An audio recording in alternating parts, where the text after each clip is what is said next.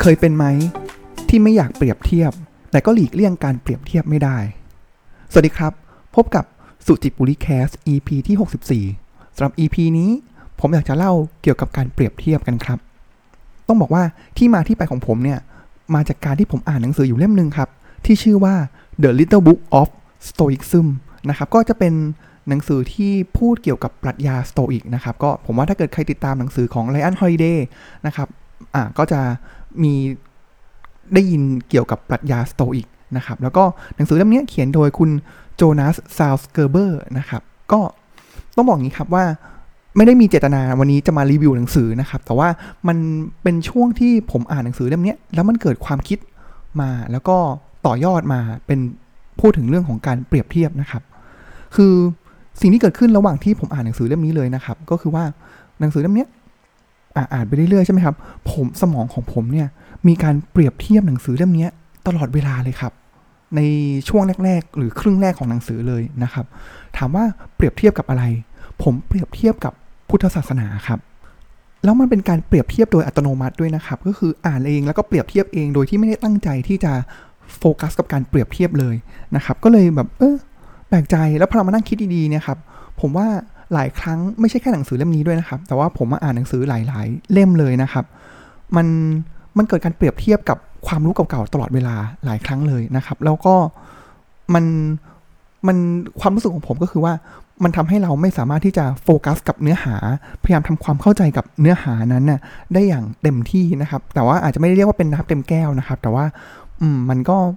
รู้เลยว่าเราไม่สามารถดื่มด่ากับเนื้อหาที่หนังสือเล่มนั้นจะสื่อได้ เพราะว่าในใจของเราหรือสมองของเราเนี่ยพยายามที่จะเปรียบเทียบกับความรู้เก่าๆหรือดีไม่ดีเปรียบเทียบกับอัตตาอีโก้ของเราเก่าๆขึ้นมานะครับ ก็เลยเริ่มฉุกคิด แล้วหลังจากนั้นเนี่ยพอเริ่มฉุกคิดได้นะครับ ในครึ่งหลังของหนังสือเนี่ยผมก็พยายามที่จะมันมันอาจจะมีบ้างนะครับ ที่มันแวบการเปรียบเทียบขึ้นมาบ้างเนี่ย แต่ว่าผมก็อืมก็พยายามที่จะ ไม่ได้ไปสนใจกับมัน มันทำให้รู้สึกว่าเฮ้ยเราโฟกัสได้มากขึ้นนะ แล้วก็เราเข้าใจเนื้อหาของหนังสือเล่มนั้นเนี่ยจริง ๆ มากขึ้น ถึงแม้ว่ามันก็จะอาจจะมีหลายเรื่องเลยที่ซ้ำกับที่ผมเคยรับรู้มาแล้วบ้างนะครับสั้นๆนะครับว่าผมเปรียบเทียบอะไรบ้างนะครับ ผมว่าถ้าเกิดฟังประโยคนี้หรือผมพยายามจะเหมือนกลั่นเอาหัวใจสำคัญของปรัชญาสโตอิกเนี่ยมาเล่าให้ฟังเพื่อนๆลองดูนะครับว่าเกิดการเปรียบเทียบกับพุทธศาสนาเหมือนผมไหมนะครับ ปรัชญาสโตอิกเนี่ยเขาบอกว่าคนเราทุกคนเนี่ยครับเกิดมาพร้อมกับหนทางแห่งความสุขเขาเรียกจะเรียกว่า eudaimonia อยู่ในตัวเองนะครับก็คือว่าเราเนี่ยเกิดมาพร้อมสิ่งที่ดีงามอยู่ในตัวเราเองอยู่แล้วนะครับแล้วความสุขเนี่ยมันมาจากภายในสำคัญที่ภายในมากกว่าภายนอกนะครับคือเขาบอกว่าไม่ว่าเหตุการณ์หนึ่งๆเนี่ยสิ่งใดๆเกิดขึ้นกับเราเนี่ยครับจะสุขจะทุกข์เนี่ยมันขึ้นอยู่กับ ตัวเราทั้งนั้น เราเป็นผู้กำหนดเรา มันไม่ได้คนเกี่ยวกับคนอื่นเลยนะ มันเกี่ยวกับตัวเราเอง อันนี้คือปรัชญาของสโตอิกนะครับ เพราะฉะนั้นแล้วเนี่ยอะย้อนกลับมาเรื่องของอความสุขสูงสุดของเรานะครับ แล้วก็เราเกิดมาเพื่อสุขสูงสุดนะครับ เพราะฉะนั้นเราก็ต้องฝึกพัฒนาตัวเองนำอุปสรรคต่างๆเนี่ยมาเป็นเครื่องที่จะผลักดันให้เราเนี่ยไปสู่จุดสูงสุดของชีวิตเราได้นะครับ จุดสูงสุดในที่นี้คือความสุขนะครับ ไม่ใช่แบบประสบความสำเร็จต่างๆ นานานะครับ แล้วก็ อีกอันนึงเลยนะครับ ก็คือเราต้องรับผิดชอบในสิ่งที่เราทำเราไม่ใช่เหยื่อของสิ่งต่างๆ จากภายนอกอะฟังตรงนี้แล้วเป็นไงบ้างครับ คุ้นไหมครับ ผมแกะทีละอันเลยนะครับ ที่ผมเปรียบเทียบกับพุทธศาสนาโดยรู้ตัวและไม่รู้ตัวนะครับเขาบอกว่าอะอันแรกเลย คนเราเกิดมาเพื่อที่จะหาหนทางแห่งความสุข พุทธศาสนาคืออะไรครับ ภาวะนิพพานใช่ไหมครับ ความสุขมาจากภายใน สิ่งนี้พุทธก็บอกเหมือนกันนะครับว่าอย่างมงคล 38 ประการเนี่ย ตัวที่เป็นมงคลสูงสุดของชีวิตเลยนะครับหลังๆเลยมันคือความสุขจากภายในนะครับ ความนิ่ง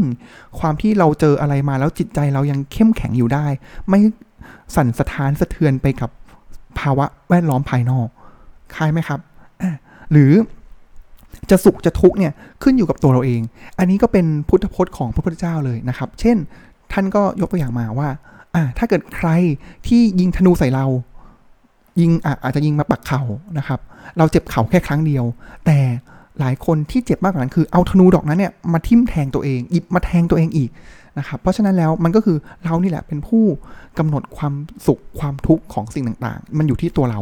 นะครับ แล้วก็เราต้องพัฒนาตัวเองของสโตอิกทางพุทธก็คือเรื่องของศีลสมาธิปัญญาเพื่อเป็นก้าวไปสู่ภาวะนิพพานก็คือจุดสูงสุด นะครับหรือว่าสุดท้ายเลย อันนี้ตรงไปตรงมาเหมือนเดิมเลยครับ ก็คือเราต้องรับผิดชอบต่อสิ่งที่เราทำมันก็คือเรื่องของกรรมและผลของกรรมนะครับแล้วในหนังสือเนี่ยมันก็จะมีบทอื่นๆอีกนะครับที่แนะนำการใช้ชีวิตต่างๆ นานานะครับ ซึ่งมันก็ผมก็เปรียบเทียบตลอดเวลานะครับว่าเออเนี่ย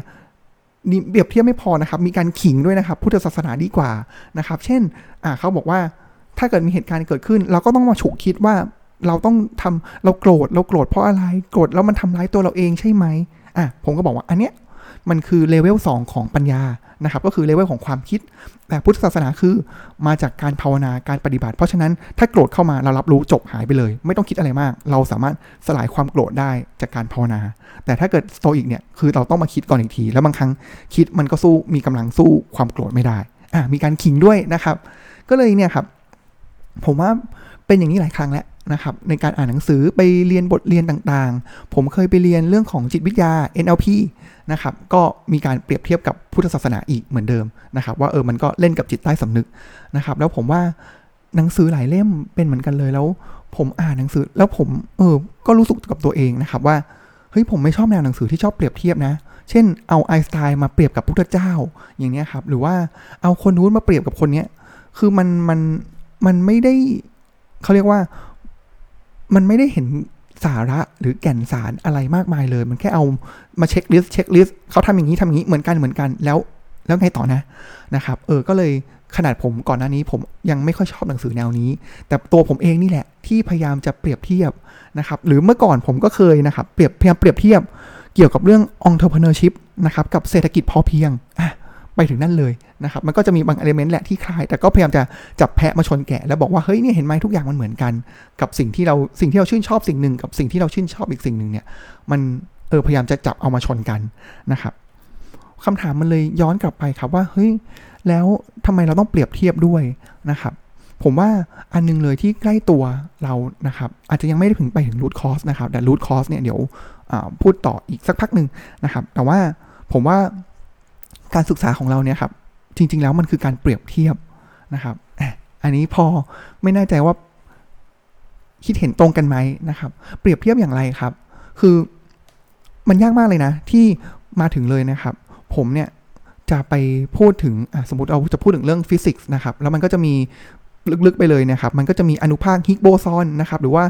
พวกปรากฏการณ์ singularity ต่างๆนะครับ ซึ่งถ้าผมเนี่ยมาถึงเลยเนี่ยครับ ผมพูดเรื่อง Higgs boson เลย ในพอดแคสต์ผมว่าทุกคนนี่คือแบบ โอ้โห ผมว่า 99%เลย งงเป็นไก่ตาแตกครับว่าฮิกส์โบซอนเนี่ยมันคืออะไรนะครับ เพราะฉะนั้นหลายในการเรียนการสอนหรือว่าการศึกษาของเราหลายเล่มเนี่ยครับ มันจะเกิดจากการที่เราต่อยอดจากสิ่งเดิมที่เรารู้ แล้วเราค่อยใส่ทฤษฎี หรือใส่ความรู้ที่ต่อยอดเข้าไป อย่างผมเคยเห็นตัวอย่าง ผมว่าอย่างนี้ง่าย ๆ เลยครับ ผมว่าง่าย ๆ มากเลย ผมชอบมากเรื่องของวิทยาศาสตร์เหมือนกันแล้วกันนะครับ อันนี้เป็นตัวอย่างของวิทยาศาสตร์นะครับ ก็คือเรื่องของแรงยกตัวนะครับอะแรงยกตัวเนี่ยก็คือสมมติว่าเราไปลอยแบบลอยในน้ำใช่ไหมครับมันก็จะมีแรงยกขึ้นมาใช่ไหมครับ แล้วก็จะมีน้ำหนักเราเนี่ยที่จะกดตัวเราให้จมลงไปในน้ำถ้ามาถึงเนี่ยผมตั้งทฤษฎีเลยครับว่าแรงลอยเท่ากับแรงจม โอ้โห งงไหมครับ ผมว่าตึบนะครับ แต่ว่าถ้าเกิด เราเริ่มตอนเราเริ่มสอนเนี่ยเราก็เลยบอกว่าอะทุกคนลองนึกดูนะ ตอนที่เราไปลอยคออยู่ในสระว่ายน้ำลอยคออยู่ในอ่างจากุซี่อย่างเงี้ยสิ่งอะไรบ้างที่ทำให้ตัวเราลอยขึ้นได้บ้างอะเห็นไหมเราเริ่มปูจากสิ่งที่ใกล้ตัวสิ่งที่เรารู้นะครับ หรือว่าฟังก์ชันต่างๆเนี่ยครับอย่างเช่น มันจะมีเรื่องของอตีโกมิติใช่ไหมครับก่อนที่เราจะมีมันจะมี sec cosec ใช่ไหมครับก่อนที่เราจะรู้ sec cosec เราก็ต้องรู้ basic ของมันก็คือ ไซน์กับ cos ก่อนนะครับแล้วไซน์กับ cos คืออะไร เราก็ต้องปูมาจากว่ามันมาจากเรื่องของสามเหลี่ยมนะครับเรื่องของมุมใช่ไหมครับมันก็เลยมันคือการต่อยอดไปเรื่อยๆ แต่การที่ต่อยอดได้เนี่ยมันต้องเทียบกับสิ่งอ้างอิงเดิมจากสิ่งที่เรารู้ก่อนเนี่ยครับอันนี้คือก็เรื่องของการศึกษานะครับที่เราจะต่อยอดขึ้นไปเรื่อยๆเรื่อยๆเรื่อยๆนะครับย้อนกลับมาครับว่าเอ๊ะแล้วการเปรียบเทียบเนี่ย มันมาจากไหนนะครับ ผมว่าจริง ๆ แล้วการเปรียบเทียบเนี่ยมันต้องบอกว่ามันอยู่ใน DNA ของเรา เราเป็นสิ่งมีชีวิตที่ต้องการการเปรียบเทียบ เปรียบเทียบเพื่อเติบโต เปรียบเทียบเพื่อพัฒนา เปรียบเทียบเพื่ออยู่รอด อย่างไรบ้างครับ ผมตัวอย่าง อย่างก่อนที่เราจะมาเป็นมนุษย์อย่างนี้ทุกวันนี้นะครับ ถ้าเกิดทางทฤษฎีวิวัฒนาการ เราก็พัฒนาการมาจากสิ่งมีชีวิตที่เป็นสัตว์เซลล์เดียวใช่ไหมครับ สัตว์เซลล์เดียวเนี่ยพอเวลามันอยู่ อ่ามันก็อยู่กินอาหารของมันไปใช่ไหมครับ แต่ว่าพอเวลาอาหารเริ่มจำกัด มันก็เริ่มกินกันเองคำถามคือ ใครกินใคร มันก็ง่าย ๆก็คือตัวใหญ่กินตัวเล็กนะครับอ่ามันก็เกิดการเทียบขนาด หรือถ้าเกิดเราเริ่มอ่ามีเราเติบโตขึ้นมาอีกนะครับ เราอาจจะเป็นลิงในป่าใช่ไหมครับ อาหารมีจำกัด เราก็ต้องเปรียบเทียบนะครับว่าการที่เราจะได้อยู่จุดสูงสุดของลิงได้เนี่ยต้องเป็นตัวที่แข็งแรงที่สุด แล้วก็ต้องเป็นตัวที่แบบมีความสมบูรณ์ที่สุดใช่ไหมครับเพราะฉะนั้นการที่เราจะไปวัดกำลังกับใครเนี่ยเราก็ต้องมีการเปรียบเทียบว่าเฮ้ยถ้าเราจะไปวัดกับเขาอะเพื่อที่จะขึ้นสู่สูงสุด แล้วพอถ้าเกิดขึ้นจุดสู่จุดสูงสุดของอทั้งฝูงได้เนี่ยหูอันนั้นนี่คืออาหารความสมบูรณ์การสืบพันธุ์นี่มันพร้อมมากเลย แต่ว่าเรา จู่ๆแบบเราที่เราเป็นใครไม่รู้จู่ๆเราจะไปไฟกับคนอื่น เพื่อที่จะไปวัดเพื่อให้ขึ้นจุดสูงสุดได้เนี่ยเออสุดท้ายแล้วมันก็จะไม่ตอบโจทย์กับจุดประสงค์เบื้องต้นของเราคือเพื่ออยู่รอด เพราะเราอาจจะโหตัวเล็กกระเปียกเดียว แต่ว่าเราก็ไปสู้กับตัวใหญ่ใช่ไหมครับ เพราะฉะนั้นอย่างเงี้ยเราเกิดการเปรียบเทียบตัวเราเองเนี่ยตลอดเวลาเพื่อความอยู่รอดนะครับ นอกจากนี้เนี่ยครับเปรียบเทียบเพื่อความอยู่รอดใช่ไหมครับ แล้วการที่เราเป็นสัตว์สังคม เราอยู่ด้วยกันเป็นสังคมนะครับ เพราะฉะนั้นเหมือนกันเลยครับ เราก็ต้องเปรียบเทียบเพื่อที่จะเติบโตเหมือนกันเฮ้ยเราเห็นคนข้างๆเนี่ยเขาทำแบบนี้แล้วมีชีวิตที่ดีอ้าว why not ทำไมเราไม่ทำบ้างล่ะนะครับ เพราะเราก็อยากจะมีเป็นคนที่มีชีวิตที่ดีเหมือนกันนะครับ แล้วปกติแล้วเนี่ยการเปรียบเทียบเนี่ยมันไม่ใช่แค่ว่าเราเปรียบเทียบกับคนอื่นนะครับ แต่จริง ๆแล้วเนี่ยในอีกมุมหนึ่งเลยนะครับ เราก็คือเราก็เปรียบเทียบตัวเราเองเนี่ยครับกับตัวเราเองในอดีตด้วย เพื่อวัดว่าเราเนี่ยมีการพัฒนาไหมนะครับในแง่ต่างๆเลยนะครับ ความสามารถความรู้นะครับอ่าอันนี้ก็เป็นเบื้องต้นนะครับ แล้วก็ผมว่าการเปรียบเทียบเนี่ยข้อหนึ่งเลยเนี่ยครับมันก่อให้เกิดการแข่งขันใช่ไหมครับแล้วเราเห็นแล้วว่าเฮ้ยถ้าเรามีคู่เปรียบเทียบที่ดีนะครับ หรือว่าเรามีการแข่งขันที่เข้มข้นเลยเนี่ย มันพาให้เราเนี่ย เติบโต มันเป็นเหมือนเป็นตัวกระตุ้นพลังของเราที่จะก้าวหน้าต่อไปเป็นอย่างมาก ยกตัวอย่างเช่นใครดีครับ ผมว่าถ้าเกิดใครติดตามฟุตบอลเนี่ยครับ คู่ที่ถูกเปรียบเทียบขึ้นมาก ๆ เลยนะครับ ก็คือเมสซี่กับโรนัลโด โอ้โห แข่งกันคนนึงบัลลงดอร์ห้าสมัยอีกคนนึงสี่สมัย แล้วในวัย 37-38 ทั้งสองคนยังมีไฟในการที่จะเล่นฟุตบอลในระดับสูงสุดอยู่นะครับ หรืออีกคู่หนึ่งครับ สมัยก่อนในฟุตบอลเนี่ยครับแมนเชสเตอร์ยูไนเต็ดเนาะช่วงนี้ก็อาการหนักหน่อยนะครับเซอร์อเล็กซ์เฟอร์กูสันก็จะสามารถทำทีมยิ่งใหญ่ได้มาก แล้วทิ้งขาดคนอื่นมากเลย เพราะฉะนั้นในฤดูกาลหนึ่งเนี่ยสานัดเนี่ยครับเขาตอนเซอร์อเล็กซ์เนี่ยทำให้ทีมเป็นแชมป์ได้เนี่ย แต้มของเขาก็บางครั้งก็อยู่ที่ 70-80 แต้ม ก็เป็นแชมป์ได้แล้ว แล้วก็ทิ้งห่างคู่แข่งอยู่แล้ว เพราะคู่แข่งแบบไม่ได้เก่งอะไรขาดมาทัดเทียมได้ อาจจะมีอาร์เซนอลมาบ้างช่วงหนึ่งนะครับ แต่ลองดูสมัยนี้สิครับ เจอร์เกนคล็อปป์กับเป๊ปพอเขามีการแข่งกันเนี่ยครับโอ้โหฤดูกาลที่แล้วนี่เฉียดกันอยู่หนึ่งแต้มนะครับ แล้วถ้าจำไม่ผิดนี่คือ 90 กว่ากว่ากับ 9 93 94 เลยนะครับ ทั้งที่สมัยก่อนเซอร์อเล็กซ์เนี่ย อยู่ที่ 70 80 คะแนนเขาก็ได้แชมป์แล้วเห็นไหมครับ นี่แหละครับพอมันเกิดการเปรียบเทียบเนี่ย มันทำให้ยกระดับทีมตัวเอง ความสามารถของตัวเองนะครับ แล้วมันยกระดับทั้งสังคมขึ้นไปเลย นะครับเนี่ยมันก็มาจากการที่เกิดจากการแข่งขัน แล้วก็เกิดจากการเปรียบเทียบนะครับ ลากมาซะยาวเลยนะครับ จากเรื่องของหนังสือสโตอิกนะครับ มาจนถึงเป๊ปกวาร์ดิโอลาแล้วก็เจอร์เกนคล็อปป์แต่ว่าประเด็นก็คือว่าเราอยากจะแค่อยากจะบอกว่าสังมนุษย์เราเนี่ยครับเป็นสัตว์สังคมแล้วก็เป็นสิ่งมีชีวิตที่ต้อง มีการเปรียบเทียบตลอดเวลาเพื่อที่จะเติบโตเพื่อที่จะเป็นพลังนะครับที่จะทำให้เราเนี่ยก้าวหน้าไปได้นะครับ อันนี้มันเหมือนเป็นสิ่งสำคัญเลยเป็นแรงกระตุ้นเลยนะครับ แต่ว่าอย่างที่เรารู้กันนะครับว่าในทุกๆข้อดีนะครับมันก็มีข้อเสีย เราเห็นหลากหลายครั้งแล้วนะครับ ที่การเปรียบเทียบเนี้ยถ้าใกล้ตัวของผมเรื่องของหนังสือสโตอิกเนี่ยครับมันคือเราไปเปรียบเทียบแล้วเราก็พยายามที่จะเออไป คิดทำในสิ่งที่มันไม่มีประโยชน์ในการเปรียบเทียบองค์ความรู้ต่างๆนะครับ มันทำให้เราไม่ดื่มด่ำอันนี้คือก็ใกล้ตัวจากบทเรียนนี้นะครับ แต่ว่าพอเราการเปรียบเทียบเนี่ยอีกด้านหนึ่งเลยนะครับ มันก็ทำให้เกิดการแข่งขัน แล้วก็ทำให้สังคมมันก็ก้าวหน้าได้ใช่ไหมครับ แต่ลองดูสิครับว่าการเปรียบเทียบการแข่งขันในบางครั้งเนี่ยมันมันพามนุษย์ไปสู่จุดที่แย่กว่าเดิม ผมยกตัวอย่างเช่น เรื่องของ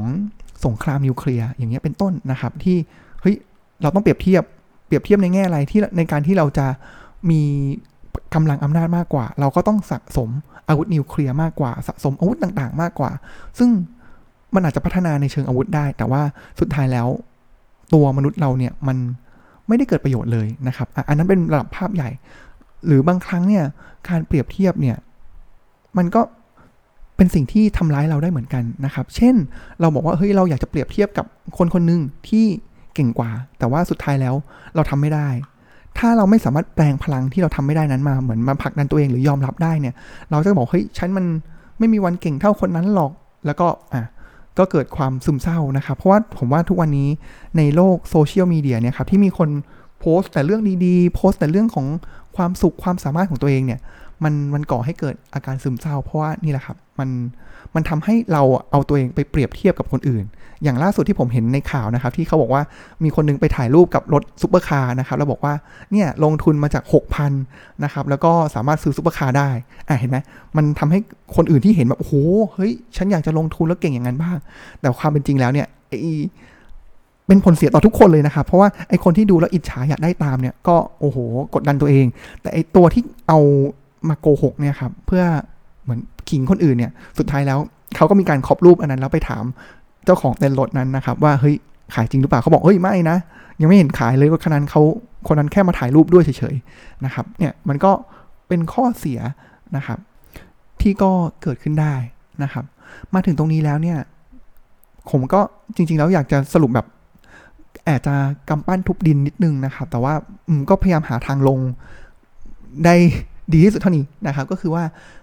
มนุษย์เราโดยแก่นแท้เลยนะครับ เราต้องมีเฟรมนะครับ หรือว่าเราต้องมีกรอบอ้างอิง เพื่อที่จะใช้ในการเปรียบเทียบนะครับ เพื่อสุดท้ายแล้ววัตถุประสงค์คือเพื่อให้เราก้าวไปข้างหน้าได้นะครับ หรือเติบโตเป็นแรงกระตุ้นได้นะครับแต่ในทุกๆสิ่งเนี่ยครับ มันมีดาบสองคมเสมอนะครับ ว่าขึ้นอยู่กับว่าเราเนี่ยจะใช้ดาบอันนั้นเนี่ย มาแผ้วถางทางให้เราเดินได้อย่างไปข้างหน้าได้อย่างสะดวกขึ้น หรือว่าเราจะเอาดาบตรงนั้นเนี่ยมาทำร้ายตัวเองนะครับ เพราะฉะนั้นมันขึ้นอยู่กับเราเลยนะครับว่าเราจะเลือกใช้ขนาดไหน แล้วใช้แล้วเรามีความสุขกับมันขนาดไหนนะครับสำหรับวันนี้ก็ตอนสั้นๆ ที่ก็เริ่มจะไม่สั้นแล้วนะครับยังไงก็มีคอมเมนต์ยังไง หรืออ่านหนังสือแล้วเจอเรื่องของการเปรียบเทียบเนี่ยผมแนะนำจริงๆนะครับว่าเออเรา อย่าพยายามเปรียบเทียบ แล้วเราโฟกัสกับเนื้อหาที่อยู่ข้างหน้า ไม่ว่าจะเป็นเราเรียนเรื่องอะไรนะครับ อาจจะรีเฟอร์ได้นะครับ อ๋อ มันเป็นอย่างนี้ แล้วเราความคิดมันเป็นอย่างนี้ เพื่อที่เราจะได้เข้าใจคนที่จะสื่อสารให้เราเข้าใจผู้เขียนหนังสือนะครับ ว่าเออเขามีความคิดยังไง มากกว่าที่เราจะเอาอีกครึ่งหนึ่งของโฟกัสเราเนี่ยไปในการเปรียบเทียบกับสิ่งที่เรารู้อยู่แล้วนะครับ ก็ก็เหมือนเป็นการเทน้ำออกจากแก้วบ้างนิดนึงนะครับ เพื่อให้เรารับสามารถรับสารได้มากขึ้นนะครับ สำหรับวันนี้เช้าวันอาทิตย์สบายๆนะครับ แล้วก็สำหรับตอนหน้าจะมีเนื้อหาอย่างไร ติดตามกันได้ใหม่ ในวันพุธที่จะถึงนี้นะครับสำหรับวันนี้เขาขอกล่าวคำว่า สวัสดีครับ